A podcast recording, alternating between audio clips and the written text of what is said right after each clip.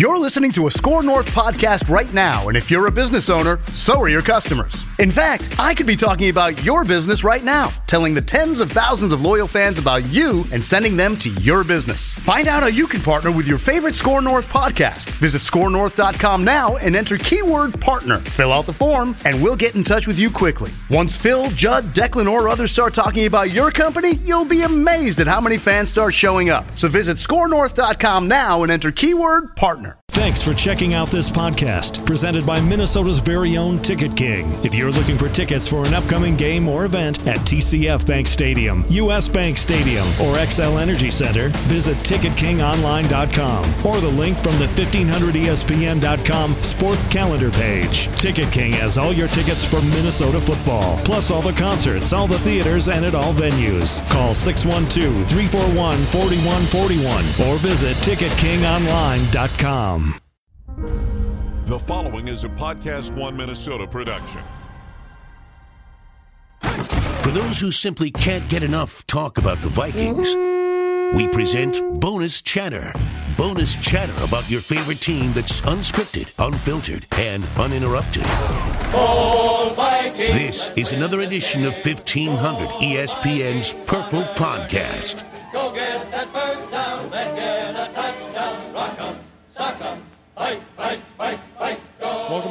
Edition of the Purple Podcast from Chicago. We are uh, standing in a suite overlooking Soldier Field after a sour performance from the Minnesota Vikings. And yes, I just came up with that line off the top of my head.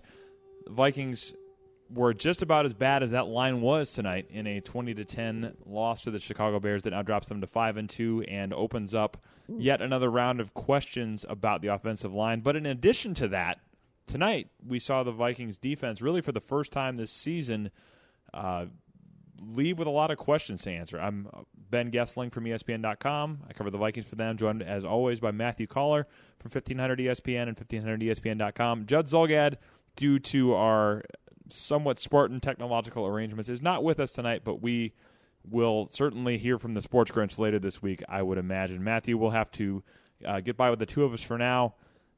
The Vikings tonight, I I got to be honest. I thought this was a game they'd come out looking sharp. I didn't think that they were going to come out looking as flat and disinterested at times as I thought they did, and and uh, it was certainly surprising to see that. Were you equally uh, thrown off by it? I had left open in my mind the possibility of a seven to six old school Chicago Bears and Minnesota Vikings matchup from the Purple People Eater days where they were just battling it out in the trenches and so forth. So I, think had, the uh, Bears sucked during the Purple People Eater yeah, days. Well, you get what I'm saying. Just Yeah. just roll with it. Just roll with it. Dick Butkus was in the house tonight. My point is just it could have been old school. I, I thought it could be some sort of battle where the Vikings defense was sacking Cutler and the offensive line for the Vikings was falling apart and Pernell McPhee, who's a terrific player, was back in the lineup tonight, causing a lot of problems for the Vikings. What I didn't see coming was Jay Cutler coming out and having a really strong night against the Vikings, and maybe even more than that. Jordan Howard lighting Yeah. them up for 153 yards. Stunning to see a running back going all over this team because that has not happened at any point this year. Yeah, it really hasn't happened to that degree since Carlos Hyde in the Monday Night Opener last year. And when you are putting a game in the same sentence as that one, it's probably not a good thing for the Vikings. I mean, they, they've had a number of of Monday night stinkers uh, in recent years. I think is, is probably fair to say. The the fact that this one is in the conversation. I mean, we were talking about it in the press box, like. I mean, I think before they scored the last touchdown when it was twenty to three, like if it got to twenty seven to three or, or something like that, the Josh Freeman game was being invoked, and the fact that I I don't know if it was quite that bad, but on some level it might have been, given the fact that this was the thirty second ranked offense in the league. You have the best defense in the league, and they shredded them for four hundred three yards. It, it, I mean, it wasn't probably quite as odious as the Josh Freeman game was, but uh, from from a team that kind of prides itself on defense and, and prides itself on being able to, to shut people down and has done it to a lot better offenses than this one. They really were not able to do it tonight. If we run through the quarterbacks that this Minnesota Vikings Yeah. defense made look really bad, I mean, Yeah. There are many uh, bigger names than Jay Cutler on Yeah. that list. There's Uh, MVPs, there's Super Bowl winners, there's MVPs and Super Bowl winners. I, I mean, that's the thing, right? Is that great quarterback after great quarterback went up against the Vikings this year, or uh, rookie phenoms supposedly, and Carson Wentz, Yep. and they all walked away uh, bloody, and frustrated, and looked like they had been either confused all night or just beaten to a pulp. And Jay Cutler didn't have any of that look at the end of this game and he really wasn't running for his life and and that's where it just I didn't see that part of it coming. I would have expected fully coming into this game that Jay Cutler would be running all over the place or having to try and escape the pocket and making bad or stupid throws or or looking confused like he hadn't seen what the Vikings were going to throw on tape and I think what Cutler really did here is made a statement. I mean, he beat the number one t- defense in the NFL and made a statement like, "Hey, don't forget about me." Maybe he isn't the the best franchise quarterback. Maybe he's exactly that wrong guy that you would want to be your franchise quarterback. But he still has a lot of talent, and if you underestimate him, he can light you up, and that's what he did. Well, and he's been pretty successful against the Vikings over the years for all of his flaws, and certainly Bears fans will uh, be happy to uh, extrapolate on those flaws for you, especially as it relates to Cutler's performances against their big rival, the Green Bay Packers. But he's been pretty good against the Vikings. I mean, it, really, even in, in recent years when the Vikings have beat the Bears, and then when they beat them here last year, he was solid. And and in the game in 2014, his first one at Soldier Field against Mike Zimmer, he picked him apart. He basically was able to go at Josh Robinson all day, and certainly didn't have the luxury of, of anybody like that tonight. But he he got he got the better of, of the Vikings with you know a number of different ways of doing it. I mean, he was able to hit Alshon Jeffery later in the game after Xavier Rhodes had pretty well taken Jeffery out of it early. The fact that the Bears were able to run the ball, I think, is is probably the big surprise. But and some of the quick throws he made, the, the little flip to Jordan Howard that went mm-hmm. for a big gain. I mean, it, it was it was one of those games that you've seen the Vikings have here in the past. Didn't think this team was going to turn in one of those, though. I mean, that's the surprising thing. And one of the things with Cutler tonight is that he had time in the pocket, whether it was him moving a little bit here Yeah. or a little bit there, Yeah. but he had time to make some of those plays. It wasn't like Cutler came out and was just quick pass, quick pass, quick pass. And Yep. that was the only reason they weren't getting after him. There were a lot of times where he had that chance, the thing that we ha- haven't seen Sam Bradford get the opportunity to do, and go through. Here's read one, here's read two. Oh, read three is open because I've got three seconds to throw the football. That's just something we haven't seen. And, you know, coming in with this Bears offensive line with Kyle Long hurt and with them just completely dinged up there, I mean, who would have thought that the beasts on the side of Minnesota would have been slowed down by a ragtag offensive line for Chicago? I mean, everything. The records of these two teams, the fact that you would have thought the Minnesota team would be extremely, you know, jacked up to prove that last week was an aberration. All the things were going in that direction, and yet somehow it uh, it came out the other way. Maybe a a coworker of yours sometimes says that's why they play the games. Yeah, I, we. I guess I suppose there's one in particular that says that a lot. He Yeah. also uh, has Maybe a, you've heard of him. Has a home run call that he uh, likes to uh, repeat when, Yes, a, when a and, ball uh, is fading from view. And, and the Vikings offense is going back, back, back, back, all right, back all right, itself. that's enough of that. uh, the the other thing that I thought was interesting tonight as we talk about the pass rush, I think they blitzed. I think our stats and info people had it at like twenty four percent Mm. of Cutler's dropbacks, which is probably more in line with what we've seen them do in the past. It, it's lower though than what they've done in a lot of cases this year, and, and that's where I do wonder if some of it is. I mean, some of it was probably down in distance that the, the, the, the Bears were able to run the ball well enough to not put the Vikings in a ton of obvious passing situations, uh, their defense in a lot of obvious passing situations. But I also wonder, for as much as we talk about that second safety spot kind of being replaceable, I wonder if that was part of it tonight. That at least in the case of you, you can't mix in as many looks with Harrison Smith up at the line if you don't necessarily trust the guy that's back in coverage by himself, especially if you're going to send Harrison Smith. And I, haven't looked yet at how many times they did that, but uh, I wonder if that was part of the thinking there. I didn't see a lot of him blitzing. Yep. And on the one of the first plays, the 69 yard run by Jordan Howard, I, it looked to me like Jayron Kearse took the wrong Yeah. angle, Yeah. and then Howard blew right by him. Yeah. Not only did they miss a tackle or two, which Mike Zimmer pointed out that they had chances at him, Yep. but if that safety position takes the right angle, and then they get down toward the end zone, and all of a sudden Kearse is out of the game, which is kind Right. of affirmation that he did make a mistake there. So it hurt him right away. And I mean, there's something to be said. This goes for any sport, right? If you've got a number nine hitter who hits 250 and a handful of home runs, Yeah. hey, that's a lot better than the guys on other teams who hit 200 who are Yeah. their nine hitters. And uh, Sendejo is exactly that sort of solid player who, if he can just do what he's asked to do and not too much more, doesn't need to be a star. He's a valuable asset. And really, if you look at the, on the defensive side, he's the first guy to get hurt. I mean, Yeah, Sharrif, that's Sharrif, true. Sharrif Floyd went down. Rhodes was dinged up a little bit, but other than that, I mean, this is the first injury that they've really had over there, and maybe that was a big part of it tonight. Yeah, I think that's possible. I mean, I, I would have to go back and look too at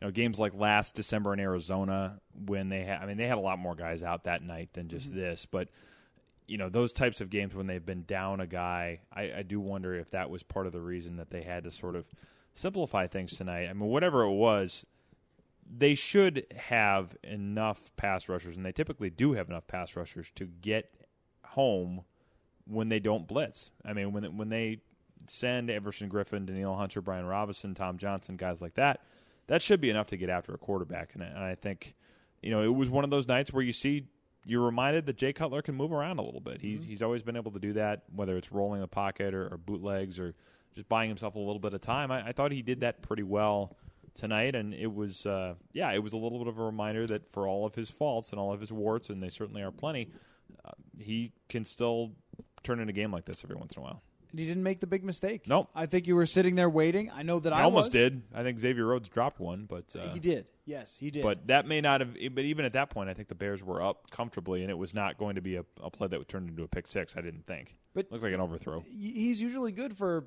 two, three of those Yeah. plays, and you take advantage of one, and you know you've got a pick six or you've got a game changing play. And tonight it just didn't happen. And I, that's the thing is that I don't know if they underestimated Cutler. I, I always have trouble getting into those things. Were they not motivated enough, or did they give up, or I, I don't know. It's hard to say. They played it- tight. I mean, it- and you wonder about that too. yeah, I, I mean, well, any of those things I have trouble saying definitively because you're just not them. You know, Yeah, you're not you're on not the in their heads. sideline. You don't know. Yeah. But the fact that uh, Jay Cutler played with so much confidence is really, I mean, it's kind of head scratching. I mean, to see to see that happen, and maybe uh, some combination of all those things that I just said did exist of a little bit of trying too hard to bounce back from last week or whatever it may have been. But he reminded us that he's a very talented quarterback, and uh, I, maybe there was some level of underestimating him.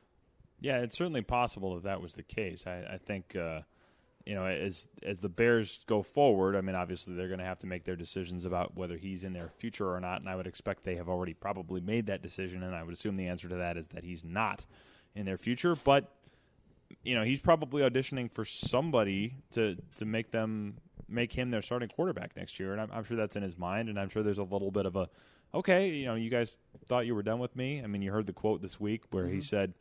Yeah, you got asked about John Fox having confidence in him. He said yeah, he doesn't really have a choice. so, I mean, there might have been a little bit of defiance there, but whatever it was, it certainly uh, was enough to to put the Vikings in a bad spot. Now, the question going forward now, they're five and two.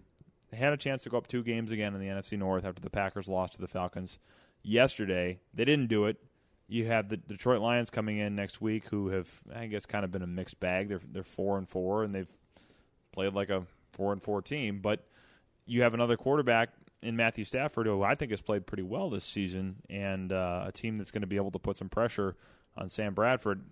I mean, you can't let this turn into three losses in a row. I, I I wouldn't think that they would, but you know, you heard a couple guys say this week that good teams don't lose two in a row, and and uh, it'll be interesting to see. My my big takeaway for the week is how do they approach this now? Do they now that they're in a, a little bit of a funk? How do they keep this thing from uh, turning into a bigger problem? I mean, it does have that feeling when you lose a game that is so disappointing, and not only just a loss to a pretty poor team, a loss on Monday Night Football. Yeah. Like on the road on Halloween, it's got hype to it. It's got a little like I don't know festival like atmosphere Sure. going outside. Like when the was- guys that are in the like, there were ushers in the press box that were in like face paint and Yeah, costumes right. and stuff. Yeah, there was the, there was a certain atmosphere to this that sort of said, I, I'm not saying that I predicted any of this was going to happen, but just you know, walking in here and there was a little bit of like, you know, I think the Bears are going to be loose tonight. I mean, like, there's really nothing to lose, and like you said about Cutler. I mean, one of his biggest problems has always seemed to be motivation. Yeah. And, well, he's motivated now because he's going to want a starting job next year. Yeah. And, and we asked earlier this week which uh, Jay Cutler is going to show up. Will it be the motivated one that wants to prove himself, or will it be the guy who just gives up? And I think we got the answer to that. But if you go, if there's another loss here, I mean, it's going to feel like the entire season is collapsing out from under you when at one time you're at the top of everyone's rankings as the best team in the NFL. Yeah. And if you lose to Detroit, you're you're just average. Well, especially when the one after that is a trip to Washington that's not going to be That's going to be tough, yeah. Yeah, I mean, and then Arizona has been up and down, but then they come in in a couple of weeks. I mean, it it looks a lot different at five and two than six and one. I mean, it, you know, not to say that the sky is falling by any means. I, you know, they go back home next week and they typically beat the Lions at home. I, I, the early thought I have is that they will win that game, but boy, if they don't, then you're starting to talk about things being a lot different than you were talking about just a week or two ago. Yeah, it's not quite the sky falling. Last week was like, oh, a passing shower. Yeah. And now it's like, mm, it's been dark for a while. Yeah. And I th- if they lose next week, you will feel like it's falling. The thing about playing Detroit, and you and I will do another Purple podcast. Hopefully, we can get Judd. And you Yeah, know, to- we, we are uh, right now putting out the APB for the Right. Sports Grinch this week. Yeah. we're, we're putting the the green Grinch signal in the sky. Uh, Sports Grinch. The Vikings practice at uh, I think three o'clock on Wednesday. That is plenty of time. We'll be recording the podcast. We can go a little later. You get off the air at one. Come out to Winter Park. We, The- we need some hot takes from the Sports Grinch this week, don't the- we? Yeah, the invitation is there. But there is something that I think should be a little worrisome about going and facing Matt Stafford about what happened tonight against the Chicago Bears, which is the fact that some of those short passes turned into long passes Yeah, against this tackling team. was not very good tonight. It has been an issue, and it's the only issue that the defense has had. But there was a huge play against the New York Giants that Yep. was their Yep. only big play, but gave the Giants a chance to come back in that game. And, Yep. I mean, at one point, I mean, they obviously run away eventually, but you know they got that big play off a screen pass, off a short pass where there's lots of yards after reception. If you go look at the air yards, Matt Stafford is one of the the least in the league, meaning Yeah. he's throwing a lot of short passes. A lot different and- than he used to be with no Yeah. Megatron. for sure. And now they're relying on that yards after catch. Right. And if that's a problem with the tackling, eh, I mean, You're I- going to see a lot of Theo Riddick on Sunday. yeah, exactly. That could be a real issue for this team. Yeah, yeah, I agree, and I think that's something that you haven't seen them have as many issues with this year. I mean, they have had times in the past where stopping the run has been a problem, and tackling after the initial surge through the line of scrimmage has been part of that problem. And it was again a problem tonight. On the long run, I, I thought they had a couple cracks at Jordan Howard. I think Linval Joseph actually. I mean, it was kind of an odd play because he penetrated really quickly through the line, and, and I whether that was his job or whether it was one of those moments. We've seen him do this a couple times. Uh, most notably, as I can think of it, against the Packers, where he's penetrated and he's lost his gap, and then Eddie Lacy was able to make him pay for it. I, whether that's what happened there, or whether he was supposed to, whether he was supposed to do that, or whether he was supposed to suck up a blocker, I'd have to go back and watch and, and probably ask around a little bit. But uh, there were some opportunities to to bring Jordan Howard down after that, and that play turned into a big one in part because of the missed tackles and and certainly the bad angle that Jayron Kearse took. Um, you know, for if that is an issue, that is a big concern because that's one of those things that it should be pretty fixable. So you it's not fixable, I guess. And to, to wrap up this point is that I mean, if it, if you don't get it fixed, it's that's a it's not anything anybody's doing to you. That's an unforced error. you've focused a lot on the defense here. Uh, I know that that was your kind of first thing that came to Yep. mind. Yep. For me, though, I'm asking the question after tonight: Is it all circumstances, or is there some Sam Bradford regression going on here? That is an interesting question. And I, I think the fact that their ability to protect him, or perhaps his ability to protect himself, I think that's been part of it when, when he's been able to do it. I think some of the fact that he's getting rid of the ball as quickly as he is is part of the reason he hasn't had the pressure issues that Teddy Bridgewater's faced in the past. They haven't been able to do that in the last couple of weeks, and you know we we heard him say it after the game. I you know I think you or Derek asked him about not being able to get the ball out as quickly, and and he said, yeah, it's been an issue. I said, what's led to that? And he said they they've kept safeties back a little bit more often, and, and it hasn't been as much man coverage. I, okay, I mean, but if there's two safeties back, that should lead itself to finding some room underneath to, to take the quick throws, and, and, you wonder in a little bit of, you know, I, I guess hindsight, I suppose, is a little bit of what we're doing here, but you wonder a little bit. And when he talked about, okay, the Texans were playing a ton of man coverage, that's easier to read. You know right where you're supposed to go with the ball and uh, you know you, you, do wonder a little bit if there's still a little bit of uh, how much do I know this offense? Am I second guessing myself, or are there some of those things, especially with zone blitzes and in places where you maybe need to to be able to read something quicker? And you, you do wonder if that's a little more of an issue than it had looked to be early in the season.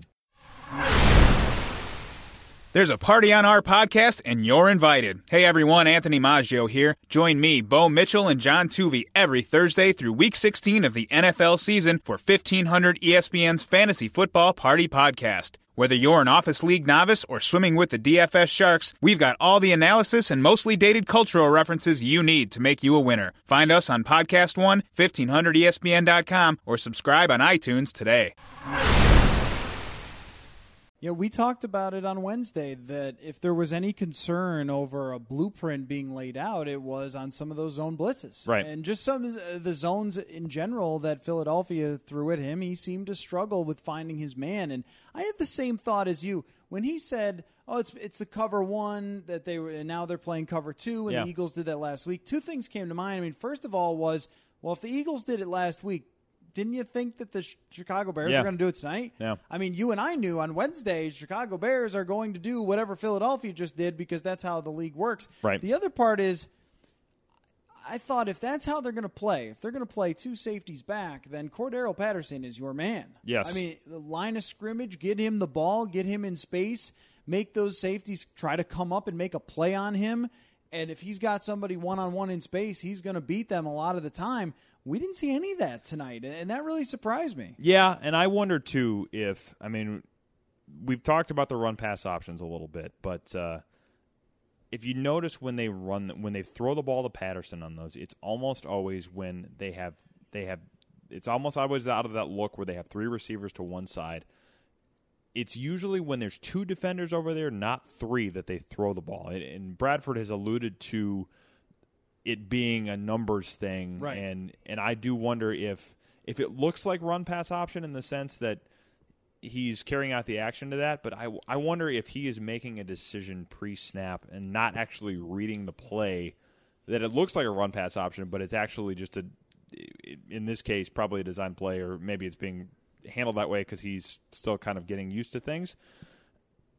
It, I don't. I don't know that I've seen them throw it to Patterson when there are three defenders over there to the Vikings three receivers. I think you make a great point about deciding pre-snap where the ball's going to go. Yeah, I think that's been a lot of how he's done it. There was a throw. Well, there was a throw I pointed out on the Purple Podcast on Wednesday where it was a dump off to Asiata that just Yeah. was puzzling. Like, why did why did you have to go there when you had time? There was one tonight early in the game to Stefon Diggs.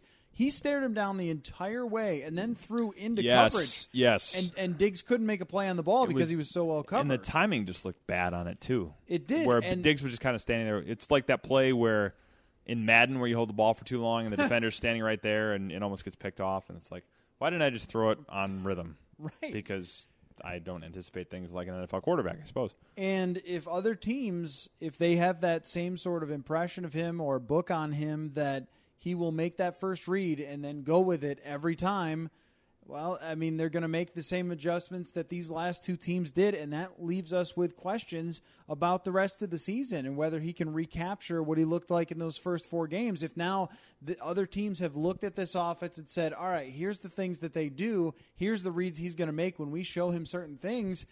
I mean, this talking about uh, could it become bigger issues? Could the clouds get darker as we go forward? And there's no there's no place to fall. I mean, you can't fall on a running game when Matt Asiata Yeah. is your Yeah. is your running back. Yeah. You can't fall on your offensive line just carrying you at some point. I mean, you, he is out on an island by himself, and then there's this other creeping little issue. I don't know if you've noticed, but he and Stefon Diggs all of a sudden are on the same page. Yeah, yeah. We there, there was the one play that we talked about a minute ago, but then there was the deep shot that either would have gone for a long gain or a touchdown. I mean, probably a long gain because he had to dive for it. But Bradford led him a hair too far, and that went from being a, a, a possibly possibly a big play that changed the flow of the game for the Vikings to a missed opportunity. Diggs tried to make basically that same acrobatic diving catch that he made last year in Detroit on the deep ball with Teddy Bridgewater and quite, wasn't quite able to come down with it. It went off the edge of his fingers. But yeah, they they do not seem to be quite in sync the way they were when they tore the Packers up. And it it does feel a little bit like you know the thing in baseball where you start you get called up and, and you start the first two weeks you're you're hitting everything in sight and then the league adjusts to you and all of a sudden you go into a slump. It's like why can't you do anymore? Well, it's not that. It's just that people know how to pitch you now, and you have to adjust to the adjustments they're making, and and you do wonder if if that is a little bit of it here with uh, with Sam Bradford in the offense. and he's got every everybody just getting hurt around him too. Yeah, I mean, that doesn't it- help. This goes under the category I think of injuries are not an excuse, but they are an explanation sometimes. Yeah. And with Jerick McKinnon, I think you and I have talked about a few times where we both were on the same page with, hey, use Jerick McKinnon even more than you're using Yes. him. But if you go back to the Giants game and you go back to the Texans game, I know that at the end of the game against Houston, you look at the yards per carry and you go, well, he's only averaging two yards per carry. The first half of that game, when the game is won, Right. he was effective. He was a weapon. And against the Giants, he was a weapon. There were even times against Carolina where he busted off a few good runs and showed you he's explosive. There are big plays in there. Asiata's longest run tonight is seven yards. Yeah. And that's, I think, on the Wildcat play, too. Yeah, I- yeah, there- and that was a lot of it after contact. there he dragged is- a couple guys with him. there- there is no big play threat if he's out. Yeah. And I think that hurt Sam Bradford tonight because every time they were in a run look, it was like, well, we don't have to worry about, you know, a guy busting one big against us. Yeah, and I suppose that's. I mean, you talk about eh, they're playing cover two. I mean, yeah, that that allows them to keep a top on the defense, but it also allows those guys to keep the play in front of them and come down and make tackles if they, if they have to jump in to do so because they're be able, they're able to run downhill and everything in front of them. And I, I think it we haven't seen Cordarrelle Patterson turn anything into a, a big gain because they've been able to take that away. We haven't seen him connect with Stefon Diggs. I mean, those. I asked Kyle Rudolph about it a little bit after the game. There haven't been the big chunk plays, and, and Rudolph said a lot of the key to that when it happens is that you're able to to sustain drives. It's not necessarily taking shots all the time. It's you're on the field, defense is getting tired, maybe somebody misses a tackle, maybe somebody blows an assignment, and then the mistake happens, and then all of a sudden, what was going to go for seven, eight yards turns into 30 or 40. That might be part of it, but uh, you also need enough athletes to make some of those things happen, and they are hurting in that regard. And as a side point to that, not to get off track, but you know, sometimes we just draw a you know thick dark line between offenses over here, Yep. defenses over here. They don't affect each other. They're just this unit, that unit. Tonight, They the lack of offense affected the defense. Yes. I think there's no question about that. You have four three and outs in a row. Yep. And those guys over there are going to get tired. Yep. And, and I and I and then That's the main way they affect each other. sustained drive after sustained drive by Chicago. I think by the end of this game, I saw people on Twitter saying, "Boy, they look like they're not competing." I think they're just. I think they're just spent. I Yeah. think they're just exhausted. Yeah, I mean, there was a, a, a fair amount of that where people were saying it didn't look like they were fighting or, or working that hard, which is not something you typically say about this defense, that they didn't look like they were playing at full speed. But it may have been to a point where, yeah, A, you're tired, and B, you're probably just a little bit demoralized because, I mean, they got whipped. There, there's no two ways about it. And it was, it was surprising to see that. I, I think that this team is still good enough to get things fixed, and I think they will, especially at home where they've been pretty good. They're undefeated at home. I mean, they were undefeated on the road until uh, eight days ago as well. But uh, you know, they, they've. I think they'll they'll play well at home. I, I think they'll get it back together. But it, it is going to require them in a short week, probably to to take a pretty hard look at some things, especially with what they're doing on offense. And and you wonder if they'll have to maybe unveil a few things or, or just a few things that they're doing. Interestingly, last week after giving up so many hits and pressures and all that, which we didn't see those safety blitzes this week. Maybe, Right. We we kind of thought In that sense, the blueprint was not the same. yeah, right. Uh, that just as an aside, but Mike Zimmer said himself, in almost like a shot across the bow a little bit, I know how to fix the protections, or I spend all my Yep. time studying Yep. protections. Almost like, well, you know, I, there's certain guys who aren't getting that job done that are on the staff who would be responsible for that. And, well, not tonight because the protection was every bit as bad as it was against uh, against the Eagles. The Eagles got a couple fumbles, Yep. which I think made it stand out more. But there was another strip sack tonight, an odd looking one, Yeah. albeit which probably wasn't a fumble, but I guess I. I didn't have a good angle to see exactly if the ball went forward, but the point just being another strip sack. There was a sack by McPhee. He was, I don't know, three, four times in, in the backfield Mm-hmm. getting after Sam Bradford. The protection issues were not by any means fixed in this game, and I don't know how to fix them. I mean, when I look at this offensive line and how beat up it is and who you're trying to put in there, and, and who the options are, what can you really say? Yeah. Can you say, I mean, you, you tried Jake Long because you had to, because no one else is out there.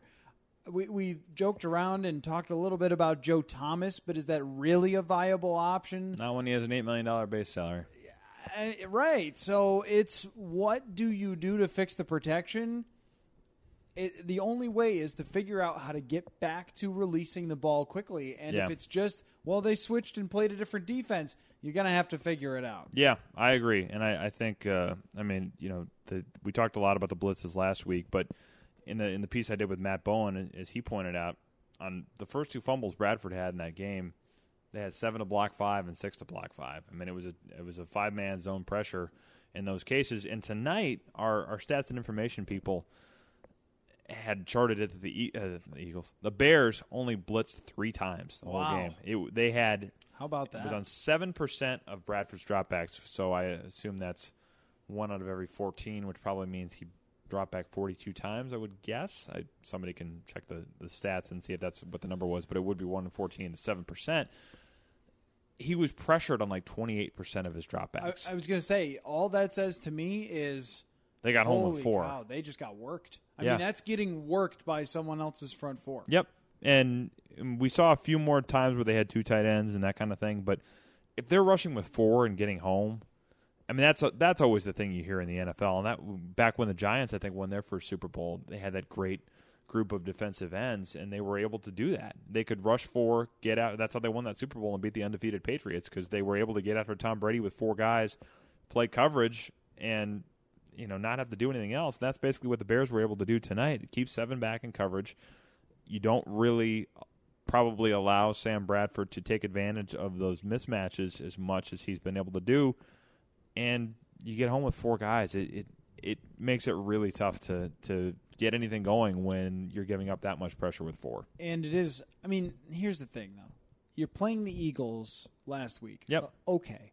Fletcher Cox is a monster. Right. I mean, he's just simply one of the best players in the league. Brandon Graham is emerging as a a tremendous very edge good edge rusher. rusher. Yep. I, I mean, I didn't see that coming from him this year, and all of a sudden he's become one of the best.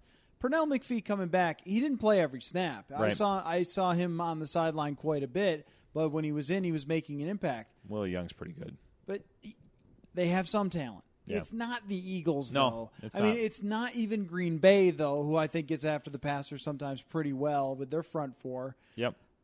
It's a it's a it's a you know, mediocre front four. It's not a front four that you expect is going to be chasing your quarterback and dominating up front, which makes you think as they play even tougher teams going forward, everybody's going to be looking at this going, we don't have to blitz at all, so we're going to design everything. And we also don't have to worry about them running. Yeah. So Yeah. we're going to design At least not everything until December. Right. Everything is to shut down Sam Bradford, and he's not Cam Newton. He- Yeah. I mean, mm-hmm. Cam Newton can keep you honest when everything else is going badly by running. Yeah. That is Yep. something that he cannot do, Sam Bradford. Yeah, and I, yeah, I, I completely agree with all that, and I think that the teams that they're going to play coming up are teams that can blitz a little more. We'll probably see more of that happen. I, you know, every, everybody's asking, are they going to do something at the trade deadline tomorrow? The thing I keep telling people is, and the thing we've talked about is, there's six hundred fifteen thousand dollars right now in cap room, and yes, you can make a trade that involves a player that clears some room, but then you have to find a team that is wanting to part with a veteran, which probably means they're sort of giving up on the season, Mm-hmm. that also wants to take on a veteran player. So, is it impossible? No. Is it likely? Probably not, given all of the hurdles and the fact that they don't have a first round pick. I mean, it, it's it's a bad set of circumstances for a team that made a bold move to get Sam Bradford, and, and that that move may still work out how they wanted. It, certainly was what they had to do if they wanted to keep their season on the trajectory that it looked like it could go.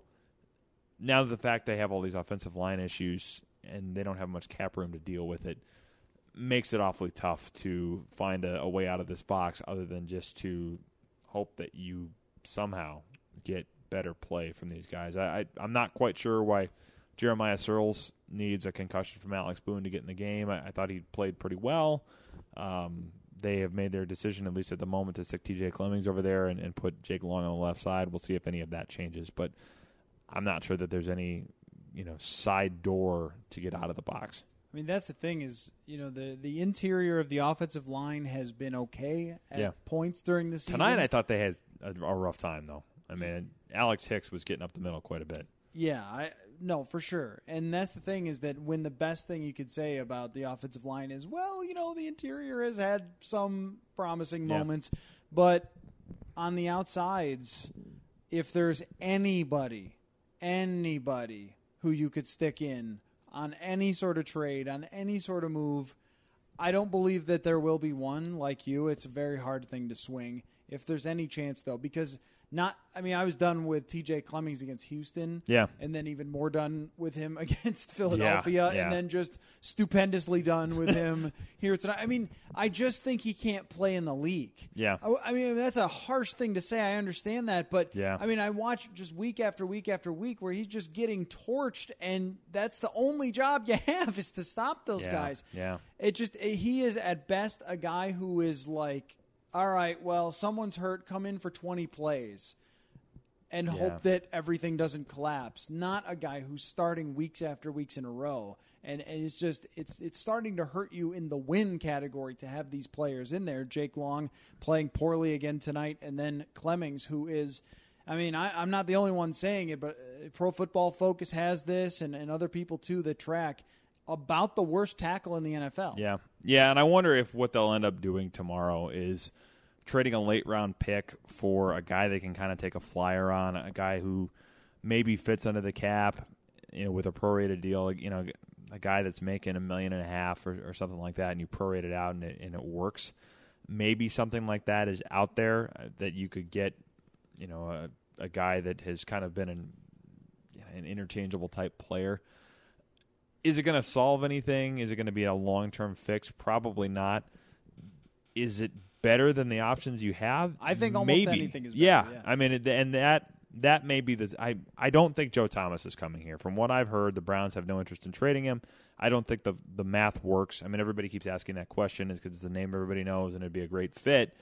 I just don't think at this point that it works, given the fact the Browns don't want to trade him. It doesn't seem like, and the fact the Vikings can't make it work. But I will say that if if they make a move, trading a seventh round pick, a sixth round pick, whatever it would happen to be for a guy that maybe can stu- can jump in and start or maybe be in the mix, just just to give yourself one more chance to okay, maybe this guy can play.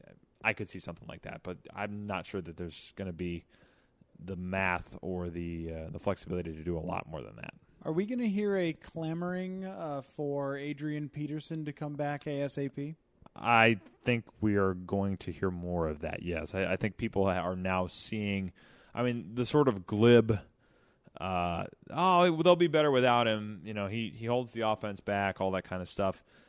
You're not hearing as much of that because they haven't been able to run the ball without him, and some of that is the offensive line. And, and you could make the argument that no matter who's back there, if they don't have any room to run, they're not going to be very successful. I yeah, I think we're going to hear more of that, and I think uh, it, you know if he comes back, I, I certainly think he's going to play. I think we've kind of said that the whole time. What I've heard is, is he hopes to be back in for the Cowboys game. I think we talked about that earlier this week, but you know the people I've heard that from have said, well, that's probably even still a little bit optimistic. Lisa Salters talked to Eric Sugarman tonight And uh, Sugarman said he's still a little ways from being able to run yet, and, and said one of the things we have to do is sometimes protect these players from themselves. Which, I mean, you talk about. Uh, I think that was a fairly obvious message in there that Adrian wants to be back probably sooner than we think it's sensible to do it, and we have to take care of that a little bit. But yes, I do think we are going to get to a point where, and it's fair because you need a game breaker, and that's your best chance to get one. I, I'm I'm at that I don't want to hit complete rewind on everything we said before because I still I still like the versatility of Jerick McKinnon. Yes, to me, the caveat to this whole thing is you have to have him come in here and buy into the fact that your offense has changed. Right, exactly. But on a night like tonight, you need a play. Yeah. I mean, Mike Zimmer said it, and it's just so right. It sounds like a cliche, but it is just dead on. You need a play. Yeah. You need a guy to make a play. Yep. And this game was winnable. I mean, you, they scored 20, they didn't score 38. Right. It was there. There were opportunities. What you need is someone to get in the end zone.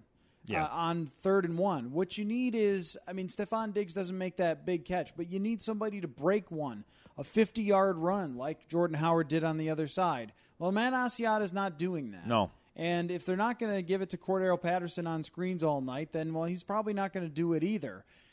Adrian Peterson has that ability that when everything is going wrong, that he can bail you out by making a big play. The offensive line's terrible. Oh well. The passing game's terrible. Oh well. He can, and maybe he'll be bad all night long. But all you need is one play. Famine, and, famine, feast. and, and that's what. he, And but I think Jerick McKinnon has that ability. too. Yeah. I like Jerick McKinnon in this offense still better than I like Adrian Peterson, and I didn't think they maximized McKinnon. But now, after this, it feels a lot more like they could have used him tonight. Adrian or McKinnon?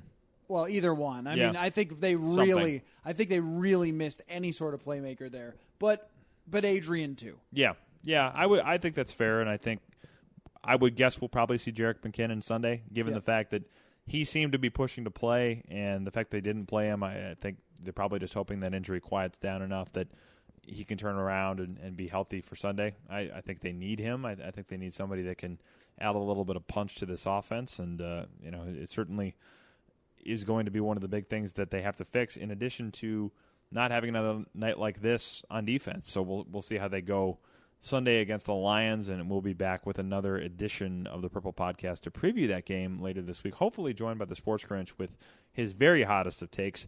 We are going to get out of here before the lady that comes in and told us we had 20 minutes to record this finally shuts us down. She's been very generous. Maybe she just forgot about us, but uh, we will not tempt fate any longer. I, I'm, I'm a little surprised we haven't gotten cut off now. Uh, yeah, I think if she's probably out there giving us our time, then we much appreciate that. Yes. So this podcast is hospitality for of you, Chicago. sweet cleaner lady at Soldier Field. But uh, our thanks to her. My thanks to Matthew Coller. I'm Ben Goessling from ESPN.com. We will be back with another edition of the Purple Podcast later this week on 1500 ESPN. We'll talk to you then.